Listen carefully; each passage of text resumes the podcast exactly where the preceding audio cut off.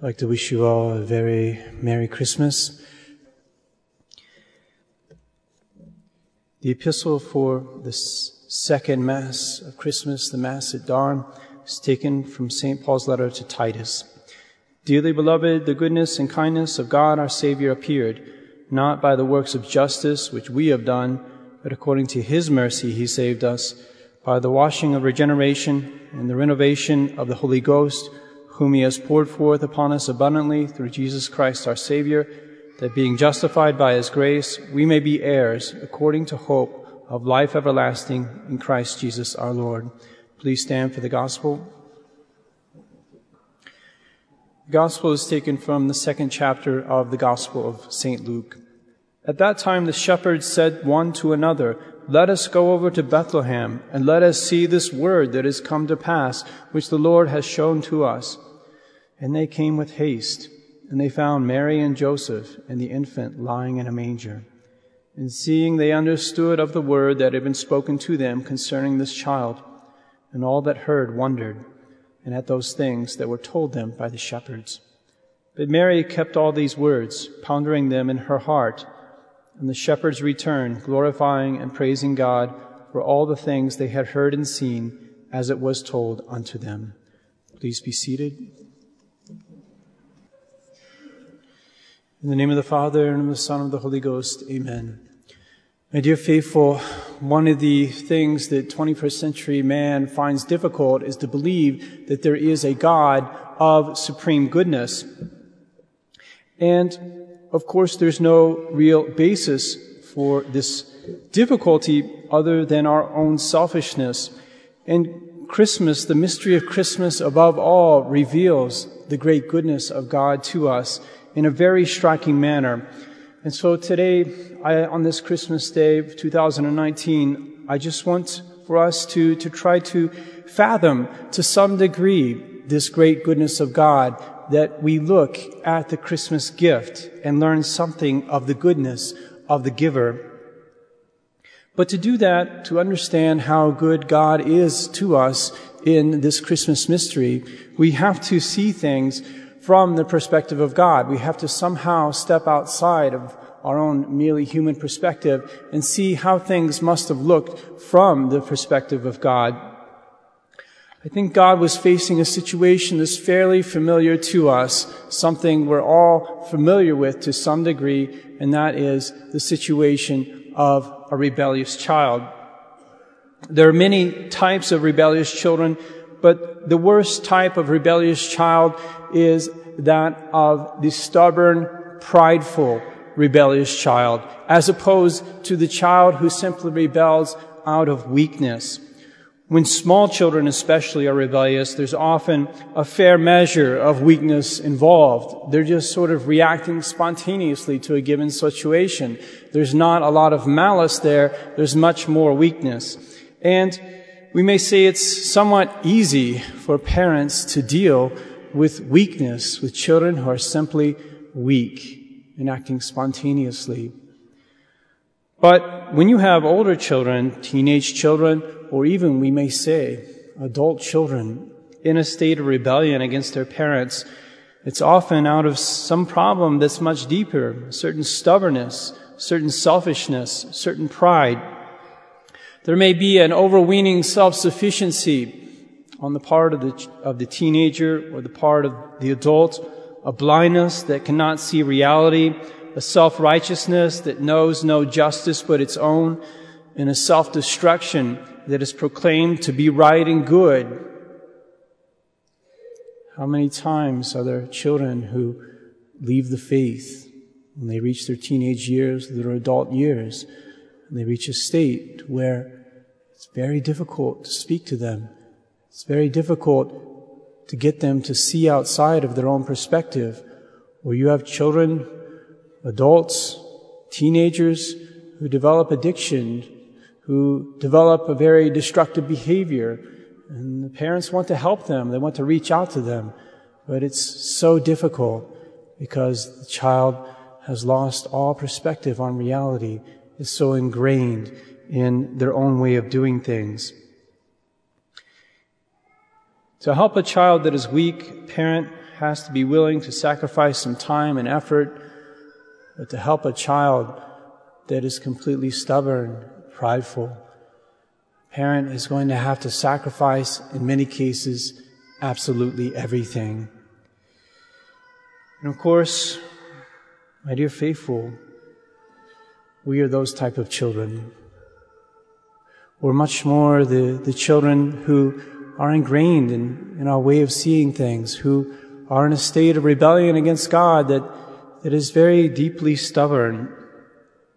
And when God looks down at his rebellious children, all he could see and all he still sees is a most foolish blindness.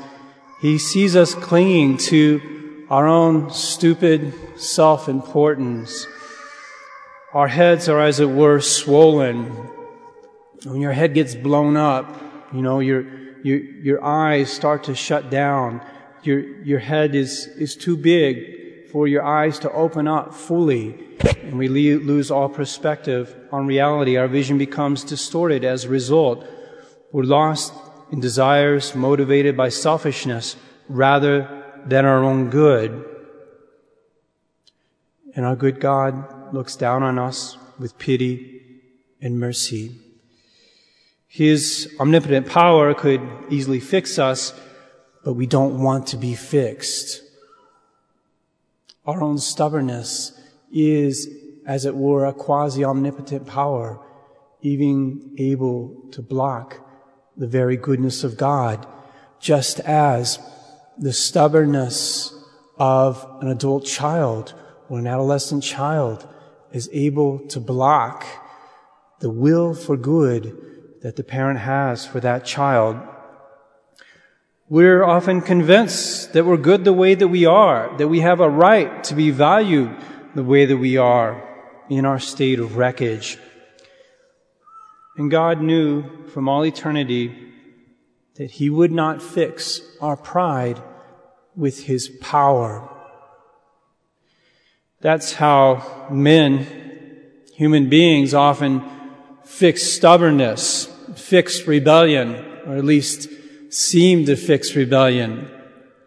You know, this is how the, the things worked in the Roman Empire.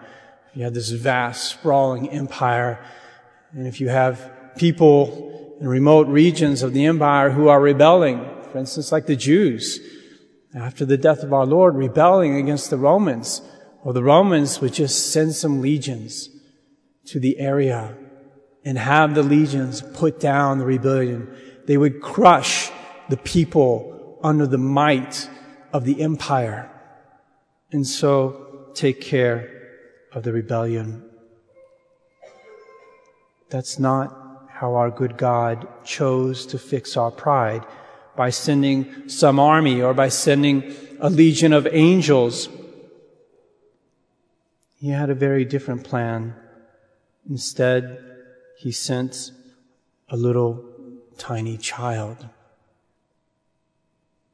He, the Almighty God, became a child, placed the whole of his omnipotence in the lap of the Virgin Mary.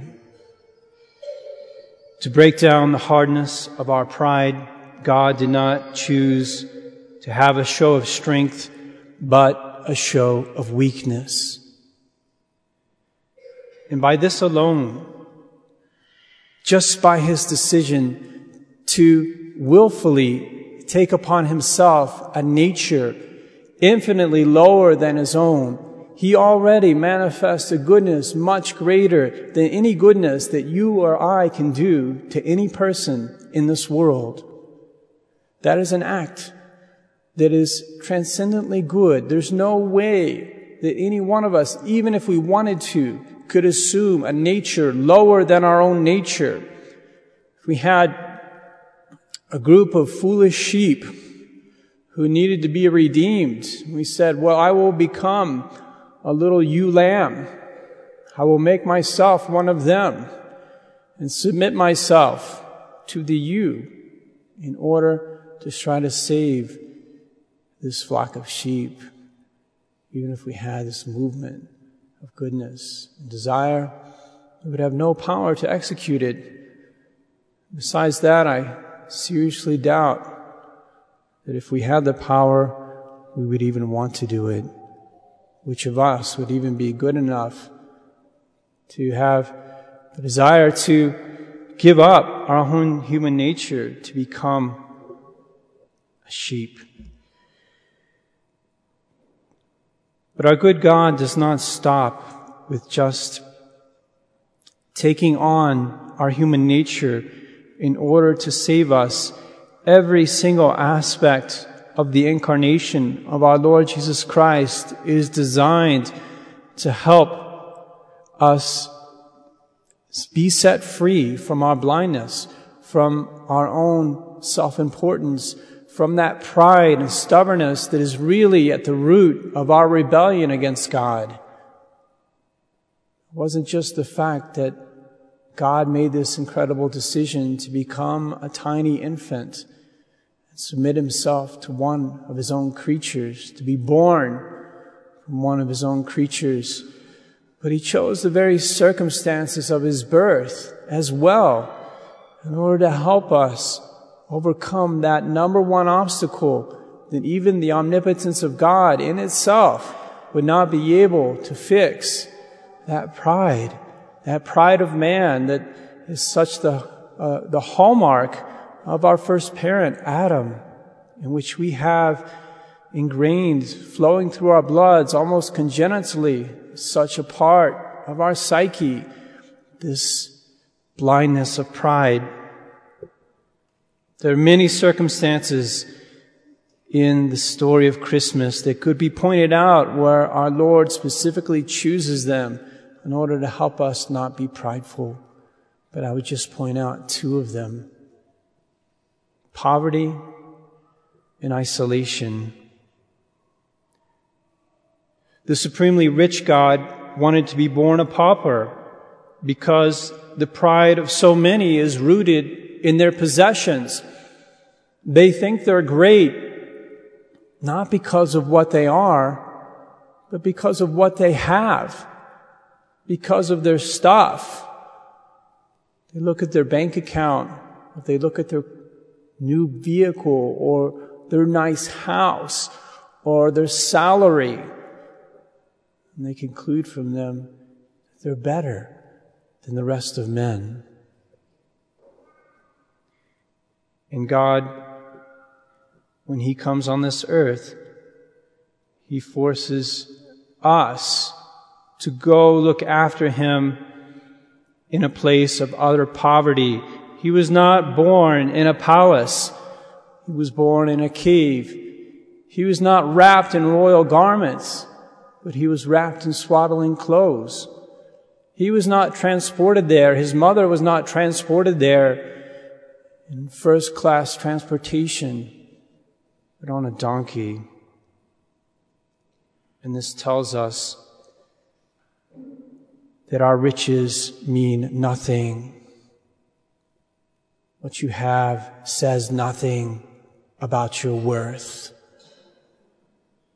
Because God Himself, who is the ultimate worth, lived on this earth as an utter pauper.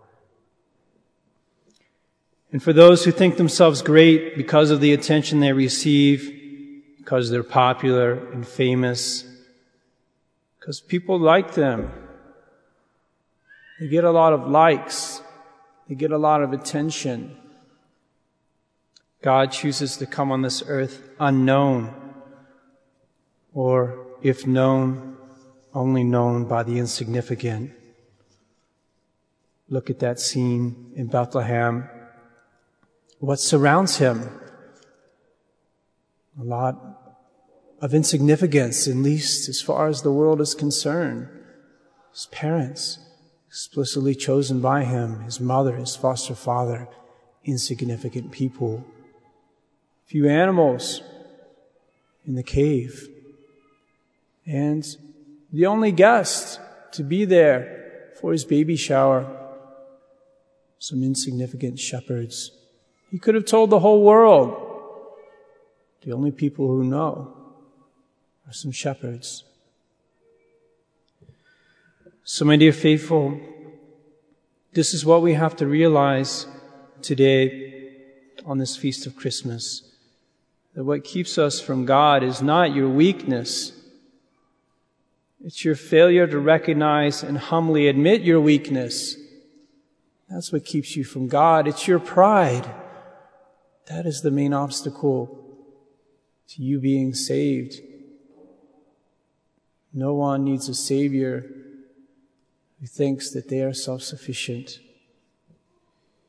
Even God cannot save those who don't think they have a need of a Savior. There's nothing He can do with such people.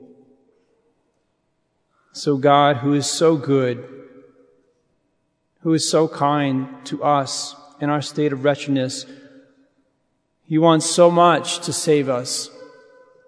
And so he specially designs this Christmas day as a day on which his goodness would conquer our pride, on which it would be so, so difficult for us to refuse his goodness, to refuse this tiny child being wrapped up in the hands of one of us, of the Virgin Mary. He would come to us as a tiny, tiny infant cradled in the arms of that blessed creature.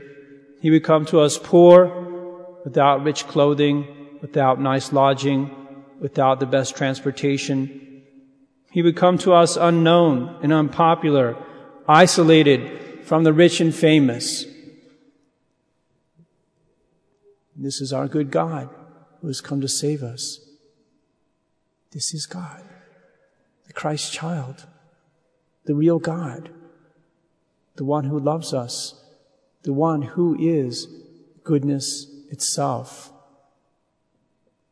We must not ask for any further proof of the transcendent goodness of God when we see that God was willing to get past our false pride in this way, that He was going to heal our sad hearts through His littleness. What you see in the manger is goodness itself, a goodness far beyond any other goodness that you know. And only the goodness of this tiny infinite is an almighty goodness. So, my dear faithful, make your way to Bethlehem this day. Humbly cast yourself on your knees before this child and look deeply into his eyes find in them the goodness of a loving God. In the name of the Father, and of the Son, and of the Holy Ghost, amen.